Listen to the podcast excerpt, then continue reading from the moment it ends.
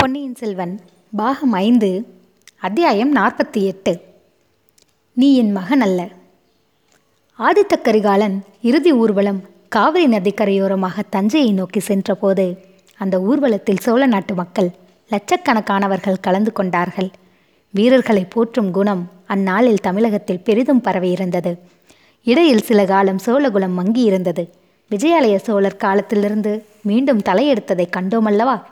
நூறு ஆண்டுகளாக அந்த குலத்தில் பிறந்தவர்கள் ஒவ்வொருவரும் வீரப் புகழில் ஒருவரையொருவர் மிஞ்சிக் கொண்டு வந்தார்கள்.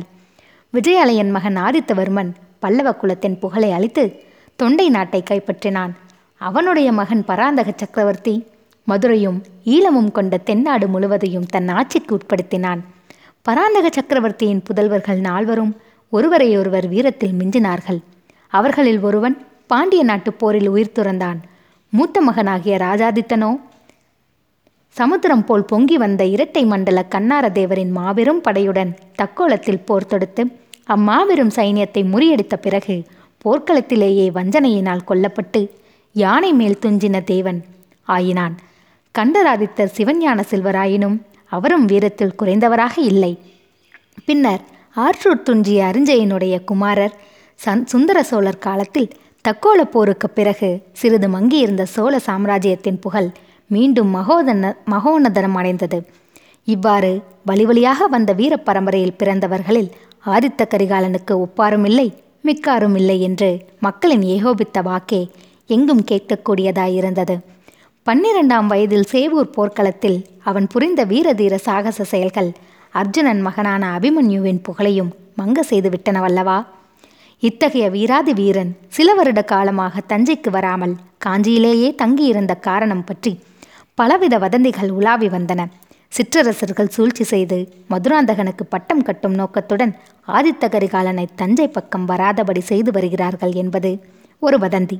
முன்னொரு காலத்தில் கரிகால் வளவன் வடநாட்டுக்கு படையெடுத்து சென்று இமயமலையின் உச்சியில் புலிக்கொடியை நாட்டிவிட்டு வந்தது போல் அதே பெயர் கொண்ட ஆதித்த கரிகாலனும் செய்ய விரும்பி சபதம் செய்திருக்கிறான் என்றும் அந்த சபதம் நிறைவேறாமல் அவன் தஞ்சைக்கு திரும்ப விரும்பவில்லை என்றும் அதற்கு பழுவேட்டரையர் முதலியவர்கள் குறுக்கே நின்று தடுத்து வருகிறார்கள் என்றும் இன்னொரு வதந்தி பதவியிருந்தது. எனவே திடீரென்று ஒரு நாள் ஆதித்த கரிகாலன் இறந்துவிட்டான் என்றும் சம்புவரையரின் மாளிகையில் வஞ்சனையினால் கொல்லப்பட்டான் என்றும் செய்தி பரவவே சோழ நாட்டு மக்களின் உள்ள கிளர்ச்சி எப்படி இருந்திருக்கும் என்று சொல்ல வேண்டியதில்லை அல்லவா? அந்த வீர புருஷனுக்கு இறுதி மரியாதை செய்வதற்கு மக்கள் லட்சக்கணக்கில் திரண்டு வந்து சேர்ந்ததிலும் வியப்பில்லைதானே? ஊர்வலம் தஞ்சையை அணுகிய போது ஜனக்கூட்டம் ஜன சமுத்திரமாகவே ஆகிவிட்டது. தஞ்சை நக்கர மக்களும் தஞ்சை கோட்டையை சுற்றிலும் சூழ்ந்திருந்த தென்திசை படை வீரர்களும் கூட்டத்தோடு கூட்டமாக சேர்ந்து விட்டார்கள். அவர்களை எல்லாம் கோட்டைக்குள் அனுமதித்தால் பல விபரீதங்கள் நேரிடலாம் என்று முதன் மந்திரி அனிருத்தர் எச்சரித்ததன் பேரில் துயரக்கடலில் மூழ்கியிருந்த சக்கரவர்த்தியும் அவருடைய குடும்பத்தாரும் கோட்டைக்கு வெளியிலேயே வந்துவிட்டார்கள் சுந்தர சோழரை பார்த்ததும் அந்த மாபெரும் கூட்டத்தில் ஒரு பேரிரைச்சல் எழுந்தது. சோழ நாட்டை சுந்தர சோழர் அரசு புரிந்த போது ஹா என்ற சத்தமே கேட்டதில்லை என்று சில சாசனங்கள் சொல்லுகின்றன. ஆதித்த கரிகாலரின் மரணத்துக்கு முன்னால் குடிகொண்டிருந்த நிலைமை அச்சில சாசனங்களில் பொறிக்கப்பட்டிருக்கிறது. இன்றைக்கோ ஹாஹா ஐயையோ என்று சத்தங்கள் லட்சக்கணக்கான குரல்களில் எழுந்தன. அபிமன்யுவை பறிகொடுத்த அர்ஜுனனுடைய நினைவு அநேகருக்கு வந்தது. ஆனால் அபிமன்யுவோ பகைவர் கூட்டத்துக்கு மத்தியில் தன்னந்தனியாக நின்று அசகாய சூரத்தனங்கள் செய்துவிட்டு உயிரை விட்டான். இங்கேயோ ஆதித்த கரிகாலன் மதுராந்தகனின் மண்ணாசையினாலும் சிற்றரசர்களின் அதிகார வெறியினாலும் சூழ்ச்சிக்கு ஆளாகி கொல்லப்பட்டான். மக்களின் மனதில் குடிகொண்டிருந்த இந்த எண்ணத்தை உறுதிப்படுத்தும் காரியங்களும் வெளியிலே நடந்தன. ஆதித்த கரிகாலனுடைய சடலம் தஞ்சை கோட்டைக்கு வெளியே எல்லோரும் வந்து பார்க்கும்படியாக வைக்கப்பட்டிருந்தது. அனைவரும் வந்து பார்த்து கண்ணீர் விட்டுவிட்டு போனார்கள். ஆனால் மதுராந்தகர் மட்டும் வரவில்லை. பழுவேட்டரையர்களும் வரவில்லை. பழுவேட்டரையர்கள் தங்கள் நண்பர்களை சைனியங்களுடன் ஒன்று சேர்த்து கொண்டிருக்கிறார்கள் என்ற வதந்தி பரவவும் ஆரம்பித்திருந்தது. எனவே ஆதித்த கரிகாலருக்கு வீர மரணத்திற்குரிய முறையில் ஈமச் சடங்குகள் நடந்து சக்கரவர்த்தியின் குடும்பத்தினர் தஞ்சை கோட்டைக்குள் பிரவேசித்த பிறகும் ஜனக்கூட்டம் விரைவாக களையவில்லை மதுராந்தகன் வீழ்க பழுவேட்டரையர்கள் வீழ்க என்னும் கோஷங்கள் முதலில் லேசாக எழுந்தன. நேரமாக ஆக இந்த கோஷங்கள் பலம் பெற்று வந்தன. திடீரென்று ஜனக்கூட்டத்தில் ஒரு பகுதியினர் கோட்டை கதவுகளை இடித்து மோதி திறந்து கொண்டு தஞ்சை நகரத்துக்குள் பிரவேசித்தார்கள். முதலில் அவர்கள் பழுவேட்டரையர்களின் மாளிகைக்கு சென்றார்கள். வெளியிலே நின்று பழுவேட்டரையர்கள் வீழ்க என்று சத்தமிட்டார்கள்.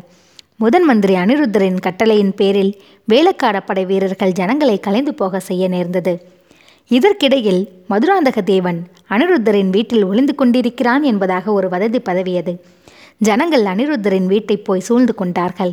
எங்கே அந்த பேடி மதுராந்தகன்? வெளியே வர சொல்லுங்கள் மதுராந்தகனை என்று கத்தினார்கள். அச்சமயம் உண்மையாகவே மதுராந்தகன் அனிருத்தரின் வீட்டுக்குள்ளிருந்தான். வெளியிலே ஜனங்களின் கூக்குரலை கேட்டுவிட்டு அவன் நடுநடுங்கினான். அனிருத்தரை பார்த்து முதன் மந்திரி என்னை எப்படியாவது கோட்டைக்கு வெளியே அனுப்பிவிடுங்கள். ரகசிய சுரங்க வழியாக அனுப்பிவிடுங்கள். என்னை ஆதரிக்கும் நண்பர்களுடனே நான் போய் சேர்ந்து கொள்கிறேன். இந்த உதவியை தாங்கள் செய்யும் பட்சத்தில் நான் சோழ சிம்மாசனத்தில் ஏறும்போது தங்களையே முதன் மந்திரியாக வைத்துக் கொள்ளுவேன் என்று சொன்னான். ஐயா சிங்காசனம் ஏறுவதை பற்றி இப்போது ஏன் பேச வேண்டும்? இன்னும் சுந்தர சோழ சக்கரவர்த்தி உயிருடன் இருக்கிறாரே என்றார் முதன் மந்திரி அனிருத்தர். சுந்தர சோழர் தம் குமாரனுக்கு ஈமக்கடன் செய்துவிட்டு திரும்பி வந்ததை நீங்கள் பார்க்கவில்லையா? அவர் முகம் எவ்வாறு பேயடித்தது போலிருந்தது என்பதை கவனிக்கவில்லையா? நான் இந்த மச்சு மேடையிலிருந்து பார்த்து கொண்டிருந்தேன். அதிக காலம் இனி உயிரோடு இருக்க மாட்டார். அருமொழிவர் அருள்மொழிவர்மனாவது நானாவது சிங்காதனம் ஏறி இந்த ராஜ்யத்தை ஆள வேண்டும். சுந்தர சோழர் எனக்கு பட்டம் கட்டவே பிரியப்படுகிறார். நீங்களும் அன்னையும் எதற்காக அதற்கு குறுக்கே நிற்க வேண்டும்? என்றான் மதுராதகன். இளவரசே தங்கள் அன்னை குறுக்கே நிற்பதற்கான காரணம் இல்லாமல் போகுமா? அதோ கேளுங்கள் இந்த வீட்டை சூழ்ந்திருக்கும் மக்களின் கூச்சலை. சுந்தர சோழர் இஷ்டப்பட்டால் மட்டும் போதுமா? சோழ நாட்டு மக்கள் இஷ்டப்பட வேண்டாமா? என்று கூறிவிட்டு ஆஹா இது என்ன? என்று அனிருத்தர் வீதியில் எட்டி பார்த்தார். பழைய கூக்குரலுக்கு பதிலாக இப்போது அருள்மொழிவர்மர் வாழ்க பொன்னியின் செல்வர் வாழ்க ஈழங்கொண்ட வீராதி வீரர் வாழ்க என்ற கோஷங்கள் கிளம்பின. கம்பீரமான குதிரை மேலேறி அருள்மொழிவர்மர் அங்கே வந்து கொண்டிருந்தார். அவரை பின்தொடர்ந்து அத்தனை ஜனங்களும் போனார்கள். சில நிமிஷ நேரத்திற்கெல்லாம் அனிருத்தர் வீட்டின் வெளிப்புறம் வெறுமையாகி விட்டது. அனிருத்தருக்கு முன்னால் இருந்த மதுராந்தகனும் அந்த காட்சியை பார்த்து கொண்டிருந்தான். அவனுடைய கண்கள் பொறாமை தீயினால் கோவைப்பழம் போல் சிவந்தன. ஆஹா இந்த பிள்ளையிடம் அப்படி என்னதான் வசீகரம் இருக்கிறதோ என்று தனக்குத்தானே சொல்லி பொறுமை கொண்டான். அனிருத்தர் இளவரசே ஈழத்து ராணியை கொன்றவனை பின்தொடர்ந்து சின்ன பழுவேட்டரையர் ஓடிய போது நீர் அந்த பாதாள சுரங்க வழியில் இருந்ததற்கு காரணம் என்ன? என்று கேட்டார். பொன்னியின் செல்வன் யானைப்பாகன் வேஷத்தில் அரண்மனைக்கு வந்தபோது எனக்கு மிக்க மனச்சோர்வு உண்டாயிற்று. அவனும் நானும் ஒரே சமயத்தில் இந்த கோட்டைக்குள்ளிருக்க பிரியப்படவில்லை. பழுவேட்டரையர் சுரங்க வழியை எனக்கு காட்டிக் கொடுத்திருந்தார். அதன் வழியாக போய்விடலாமா? என்று யோசித்துக்கொண்டு அரண்மனை தோட்டத்தை சுற்றி கொண்டிருந்தேன். அப்போது ஒருவன் சுரங்கப்பாதை வழியாக வெளியே வருவதை பார்த்தேன். அவன் என்னை நெருங்கி இளவரசே தங்களை பார்க்கத்தான் வந்தேன். பெரிய பழுவேட்டரையரும் கந்தமாறனும் தங்களை உடனே அழைத்து வரும்படி என்னை அனுப்பினார்கள். தங்கள் சிம்மாசன உரிமையை ஆதரித்து நிற்க பெரிய சைனியங்கள் தயாராயிருக்கின்றன என்றான். அவனுடைய தோற்றம் எனக்கு சிறிது சந்தேகத்தை உண்டாக்கிற்று.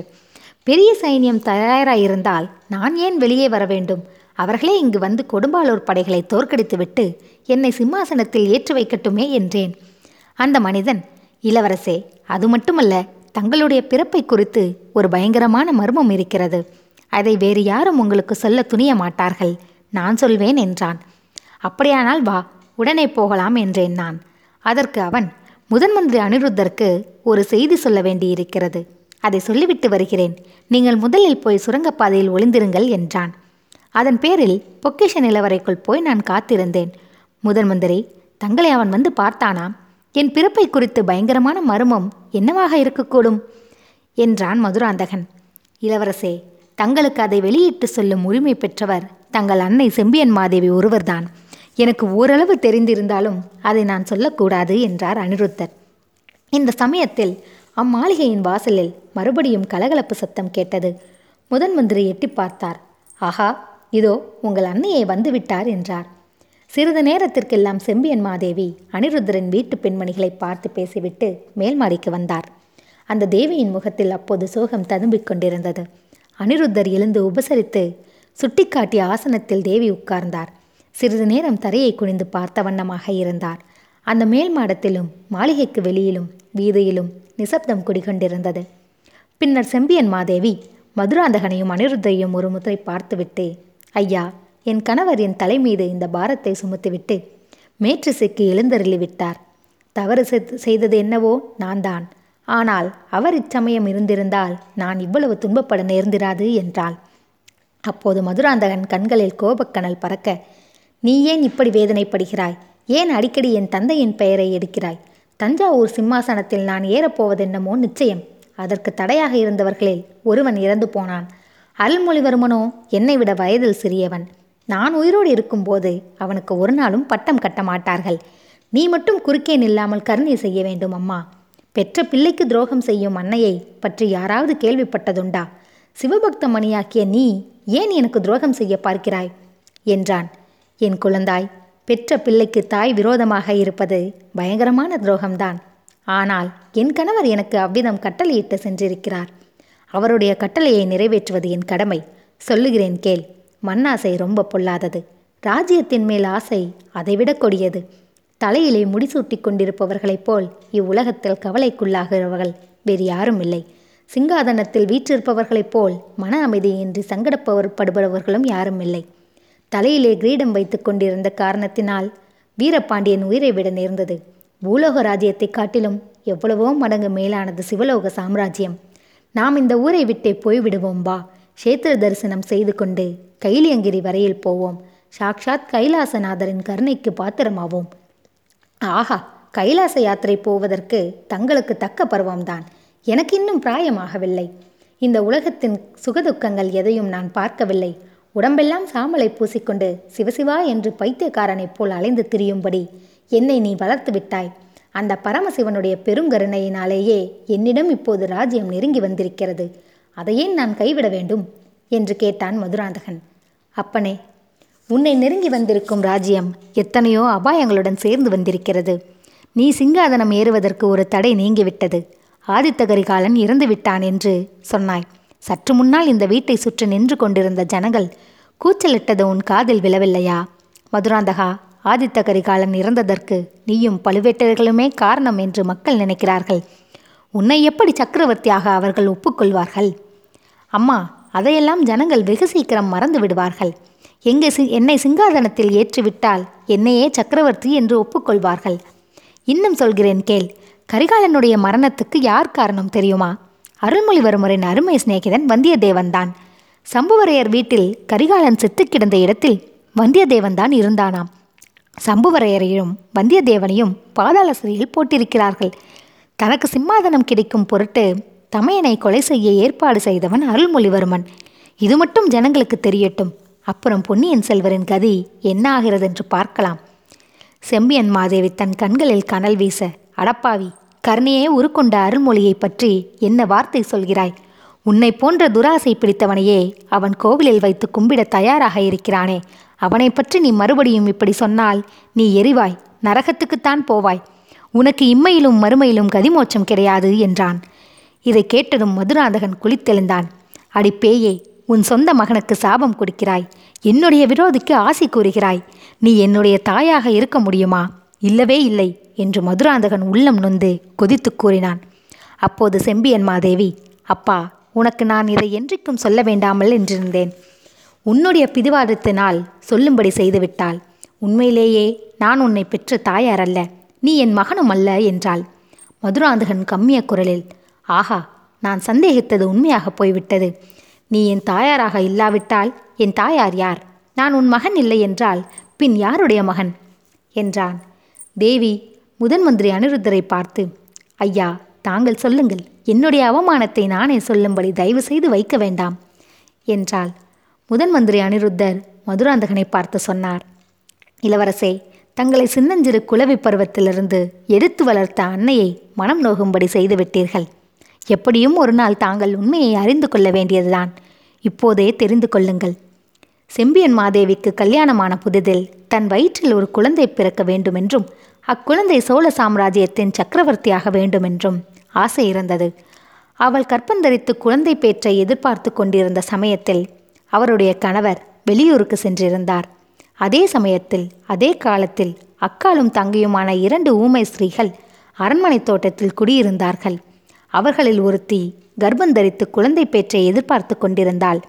செம்பியன் மாதேவி க்ஷேத்ராடனம் சென்றிருந்த போது அனாதையாக காணப்பட்ட அந்த கர்ப்பஸ்ரீயை அழைத்து வந்திருந்தாள். அவளுடைய சகோதரி தஞ்சாவூருக்கு அருகில் இருக்கிறாள் என்று கேள்விப்பட்டு கர்ப்பஸ்ரீக்கு உதவி செய்வதற்காக அவளை வரவழைத்துக் கொண்டிருந்தாள். செம்பியன் மாதேவிக்கு குழந்தை பிறந்தது. முதன் மந்திரி அனிருத்தர் ராஜ்யத்துக்கு பிள்ளை பிறந்திருப்பதன் பொருட்டு வாழ்த்து கூற வந்தார். அப்போது செம்பியன் மாதேவி கண்ணீர் விட்டு கோ என்று அழுதாள். பிறந்த குழந்தை உயிரில்லாமல் அசைவற்று கட்டையைப் போல் கிடந்தபடியால் அவ்வாறு அவள் துக்கப்பட்டாள். ஐயா என் கணவன் வந்து கேட்கும்போது நான் என்ன பதில் சொல்வேன்? என்று விம்மி அழுதாள். அவளுடைய துயரத்தைக் கண்டு பொறுக்க முடியாமல் அனிருத்தர் ஒரு யோசனை கூறினார். தோட்டத்தில் குடியிருந்த ஊமை பெண்ணுக்கு ஒரு ஆணும் ஒரு பெண்ணுமாக இரட்டை குழந்தைகள் பிறந்திருப்பதை அவர் அறிந்திருந்தார். அந்த ஊமை பெண்ணிடம் சென்று குழந்தைகளை அங்கேயே விட்டுவிட்டு போய்விட்டால் அவர்கள் அரண்மனையில் வளர்வார்கள் என்று ஜாடியினால் தெரிவித்தாள். அந்த ஊமை பெண் வெறிப்பிடித்த பைத்தியக்காரி போல் இருந்தாள். முதலில் அவள் குழந்தைகளை கொடுக்க மறுத்தாள். சற்று நேரம் கழித்து குழந்தைகளை விட்டுவிட்டு ஓடியே போய்விட்டாள். உடனே அனிருத்தர் அவளுடைய தங்கையை கொண்டு ஆண் குழந்தையை செம்பியன் மாதேவியிடம் கொண்டுவிட செய்தார். உயிரென்று கட்டை போல் இருந்த குழந்தையை ஒருவருக்கும் தெரியாமல் கொண்டு போய் புதைத்து விடும்படி ஊமை தங்கையிடம் கொடுத்தடுப்பி விட்டார். மற்றொரு பெண் குழந்தையை தன்னுடைய வீட்டுக்கு எடுத்து சென்று அங்கிருந்த தன்னுடைய சீடன் ஆழ்வார்க்கடியானிடம் கொடுத்து பாண்டிய நாட்டுக்கு அனுப்பி வைத்து விட்டார். இவ்விதம் குழந்தை மாற்றம் செய்தது செம்பியன் மாதேவியின் உள்ளத்தில் உறுத்திக்கொண்டே இருந்தது. ஒரு நாள் தேவரிடம் உண்மையை ஒப்புக்கொண்டு விட்டாள். அந்த மகான் அதனால் பாதகமில்லை. பெண்ணே யார் வயிற்றில் பிறந்த குழந்தையாக இருந்தால் என்ன? சிவபெருமான் அளித்த குழந்தைதான். உன் வயிற்றில் பிறந்த குழந்தையைப் போலவே வளர்த்து வா. ஆனால் வேறு குலத்தில் பிறந்த பிள்ளை சோழ சிங்காசனத்தில் ஏறக்கூடாது. அப்படி செய்வது குல துரோகமாகும் ஆகையால் சிறு பிராயத்திலிருந்தே இவனை சிவபக்தனாகும்படி வளர்த்து வருவோம். சோழ சாம்ராஜ்யம் வேண்டாம். சிவச சிவபக்த சாம்ராஜ்யமே போதும் என்று இவனை சொல்லும்படி வளர்ப்போம். ஆனால் எந்த காரணத்தை முன்னிட்டும் இவனை தஞ்சாவூர் சிங்காசனத்தில் ஏற்றி வைப்பதற்கு மட்டும் நாம் உடந்தையாக இருக்கக்கூடாது. அந்த சந்தர்ப்பம் வரும்போது நான் உயிரோடு இல்லாவிட்டாலும் நீ உறுதியுடன் இருந்து சோழர் குலத்தை காப்பாற்ற வேண்டும் என்று கேட்டுக்கொண்டார். மதுராந்தகா நீ கண்டராதித்த தேவருடைய புதல்வனும் அல்ல செம்பியன் மாதேவி வயிற்றில் பிறந்த பிள்ளையும் அல்ல. ஊர் சுற்றித் திரிந்த அனாதை ஊமை பெண்ணின் மகன். உன்னை இந்த தேவி தம் சொந்த குழந்தையை விட நூறு மடங்கு அதிகமாக சீராட்டி பாராட்டி வளர்த்து வந்தார். இப்போது அவருடைய கருத்துக்கு மாறாக நடக்காதே தேவி சொல்வதைக் கேள். அதனால் உனக்கு நன்மையே விளையும். என்றார் அனிருத்தர்.